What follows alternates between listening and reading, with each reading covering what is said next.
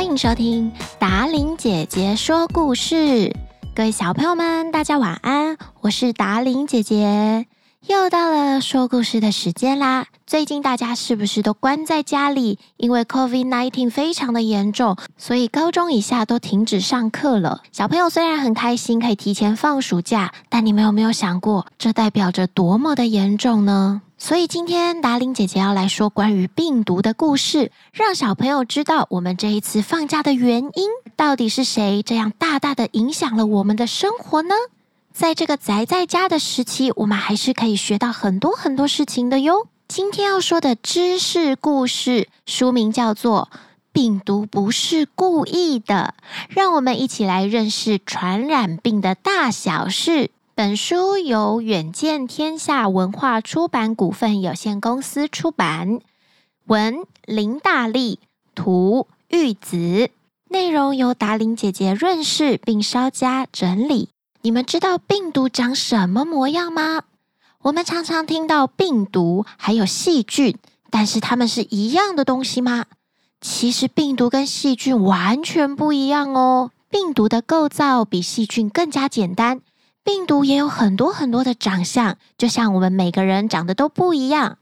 病毒有些长得是圆形的，有些是螺旋形的，有些会用其他细胞的细胞膜把自己包起来，称为包膜型。比如说，流行性感冒的病毒，有些啊长得像小型的机器人一样。为什么叫做新冠病毒呢？因为啊，它的样子在显微镜下看起来好像戴着皇冠一样，所以我们给它取名新冠病毒。所以大家知道喽，病毒跟人类一样，它们都有不同的长相呢。最近新闻是不是有说，新冠病毒有很多突变种，像印度、越南都有发现。突变就是病毒的重要特性。简单来说呢，病毒要生小宝宝的时候，它在复制自己的遗传密码的时候抄错密码了，所以它的小宝宝就变得跟本来的妈妈不太一样，就突变出不一样的病毒了。那病毒呢？它其实是没有办法独立表现生命现象的哦。意思就是说，它要寄生在其他生物的细胞，它才可以繁殖。有些科学家呢，他就认为病毒不算是生物，它只是类生物，因为它必须要寄生才可以繁殖。病毒不需要吃东西，它也不用呼吸，而且你眼睛看不到它哦。它最像生物的特性啊，就是复制自己。病毒会控制生物的细胞，强迫细胞帮它复制，于是整个细胞就变成病毒的再生工厂啦。这就是为什么这一次新冠肺炎的疫情，我们要常洗手，因为病毒如果在我们的手上，我们看不见它，不知道它的存在，然后就摸自己的眼睛、鼻子、嘴巴，病毒就偷偷跑到我们身体里面了，然后。把你的身体变成病毒的再生工厂，所以大家知道为什么要勤洗手了吧？那又为什么最近大家都说不要群聚，乖乖的待在家里，宅在家救台湾救自己呢？原因就是啊，群体生活有优点也有缺点。以前我们住在一起，可以分工合作，一起抵抗掠食者还有灾害，但是。很麻烦的就是容易引发传染病。很多人住在一起，一起吃饭，在同一个地方上厕所，这样的生活方式就是病原体传播的温床。所以现在我们要尽量待在家里，五个人以上在室内里就算群聚。所以最近为了要抵抗病毒大军，我们要改变生活习惯。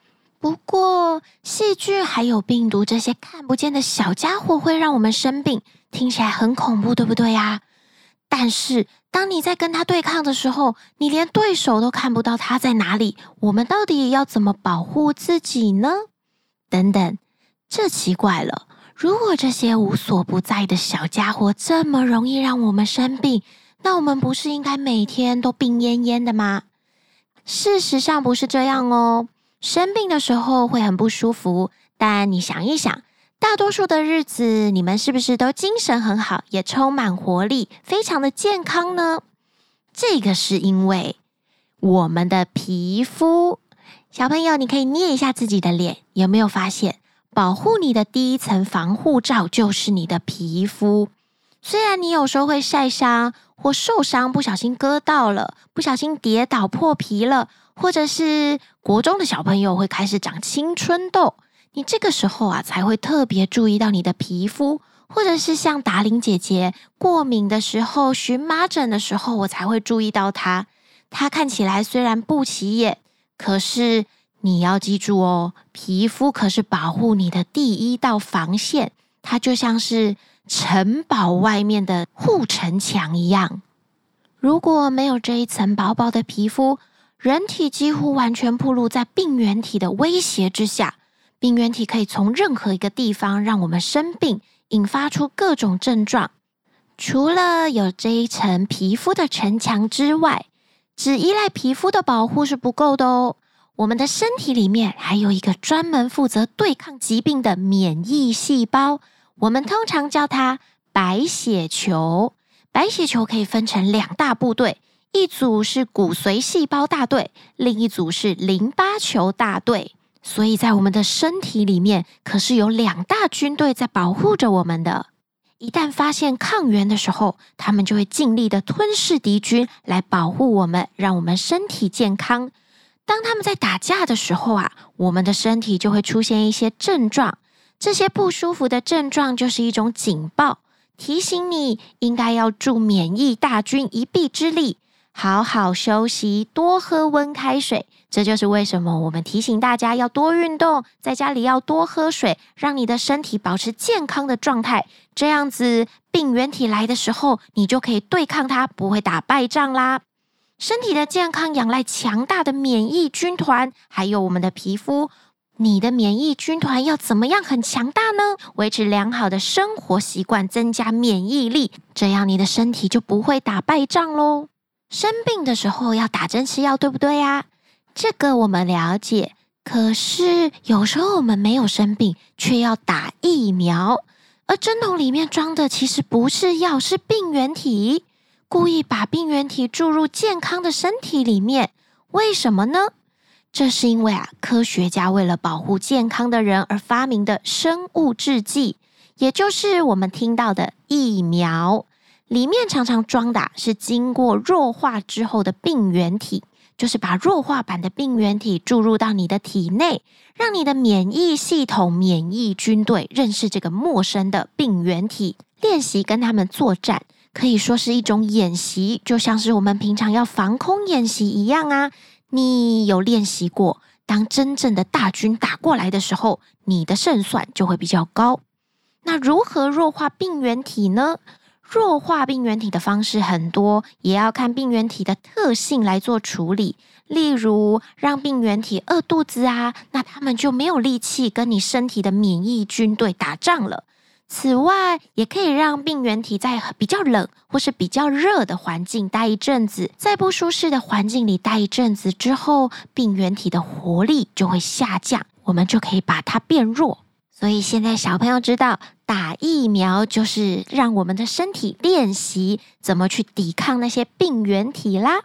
不过啊，就像前面达伶姐姐说的，病原体它最会的就是突变，对不对？一下子变成这个样子，它一下子又变成那个样子，所以人类的疫苗也必须要跟着它们的变化来调整。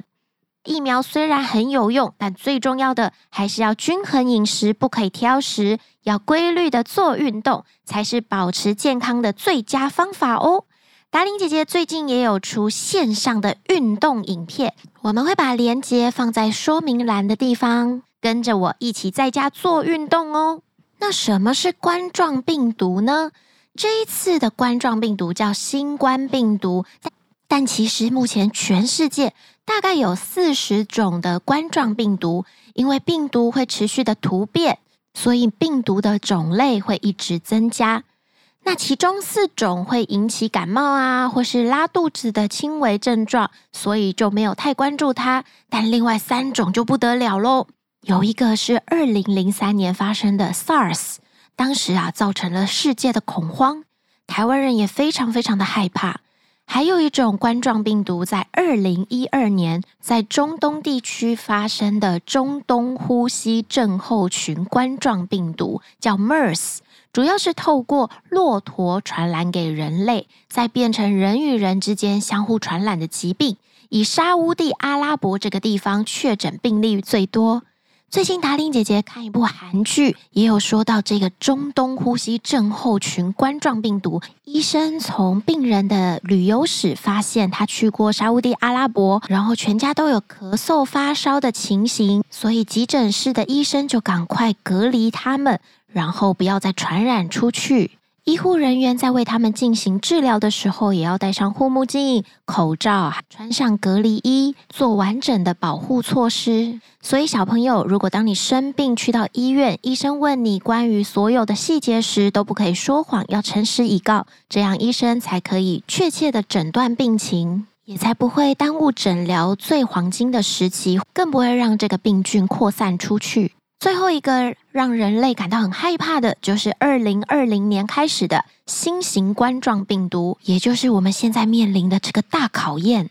新冠病毒刚开始在亚洲流行的时候，科学家就很想知道它是从哪里来的。可是，在没有时光机的控制之下，这是一个很艰难的挑战。我们根本不知道谁对谁打了喷嚏，让这些看不见的小家伙飞来飞去，传来传去。幸好病毒的身上有遗传密码，我们就可以解开这个谜题。遗传密码解读出来，再依照时间还有地点来比较密码之间的差异，那我们就可以重建出这些病毒的传播过程，就可以知道它是从哪里来的喽。那要做这件事情呢，首先是解读每一个密码。科学家把这件事情解读的过程叫做定序。现在的技术已经做得到了，只是要花不少的钱。不过人命关天，能用钱解决的事都是小事，对不对？生命是比较重要的。那另外一个挑战呢，就是要取得世界各地各个时间点的病毒遗传密码。科学家们就要一起合作，将这些人体内的病毒遗传密码公开在资料库里面。全世界的科学家一起来追踪病毒的来源，还有传播过程。二零二零年的六月，台湾的科学家发现，新冠病毒大概已经在人类之间传播了好一阵子了，直到二零一九年的年底才开始大流行。目前，科学家们认为，疫情的起源地应该是中国的武汉市。而病毒最早可能的来源是来自于蝙蝠，白蹄鼻蝠，中国称它为菊头蝠，接着传染给穿山甲，最后才传染给人类。只不过穿山甲和人类之间可能还有其他的动物宿主，意思就是说啊，不见得是穿山甲直接传给人类，可能中间还有传过给其他的动物才到人类身上的。病毒没有手脚，也没有翅膀，它不会飞，也不会游泳。在短时间内啊，它必须赶快找到生物体。如果它只是待在塑胶或是不锈钢什么东西的表面，它大概只能活两三天。所以对病毒来说，赶快进到一个生物体里面寄生，才是他们最重要的事情哦。那我们对付病毒最简单有效的武器就是肥皂了。因为手上有病毒，就像沾到油一样，我们要赶快用肥皂把它洗掉，而且要洗二十秒以上才有效。手腕、手掌、手背、手指头，每一个缝隙都是病毒有可能藏身的地方，所以都要确实清洗。还有一个绝佳武器可以对抗它的，就是口罩。一个哈啾，有个病人就会把病毒排出体外。对病毒来说，它虽然被赶了出来。但也是往外传播的大好机会。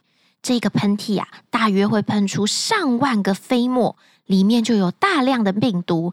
几秒以内，鼻涕小水滴就会蒸发，病毒包在剩余的物质里。这些小颗粒你看不见它，但它们可能附着在电梯的按钮或是楼梯的扶手上。如果你不小心摸到了，你又在洗手之前摸了眼睛、鼻子或是嘴巴。就很容易把病毒送到你的身体里面哦。有了肥皂，还有口罩，这样我们就可以有效的防止病毒入侵到我们的身体里寄生了。今天是不是学了很多病毒的小知识呢？虽然新冠肺炎的确切来源不容易明确追查，但是我们几乎可以确定，这个大流行不是第一次，也不会是最后一次。而我们的生活也还有很多改进的地方。如果你想要更加了解病毒，想要知道更多的小知识，对于这些科学的事情比较有兴趣的孩子，建议你们可以请爸爸妈妈上网订购这本书，因为现在还是尽量少出门，所以不要去书店，或者是买电子书，多多了解这一次的新冠病毒。我们也会把这本书的连接放在下方给大家做参考。这本书里面，从过去篇、现在篇到未来篇，让小朋友可以认识微生物、认识细菌、病毒，还有现在的新冠病毒是怎么回事，未来疫情什么时候结束，兽医、人医、动物学家要怎么携手合作，而这一次的新冠肺炎对环境的冲击。大家都可以一起去了解哟。其实微生物也是需要被保育的，病毒也是地球的一份子，是这个样子吗？很开心今天可以跟小朋友分享很多很多的科学知识。病毒不是故意的这本书，达令姐姐也从书里面学到很多知识呢。也欢迎你把今天学到的知识分享给你的好朋友，也可以说给爸爸妈妈听，说不定他们都不知道呢。记得要准时收听达玲姐姐说故事哦，我们下个故事见啦，拜拜。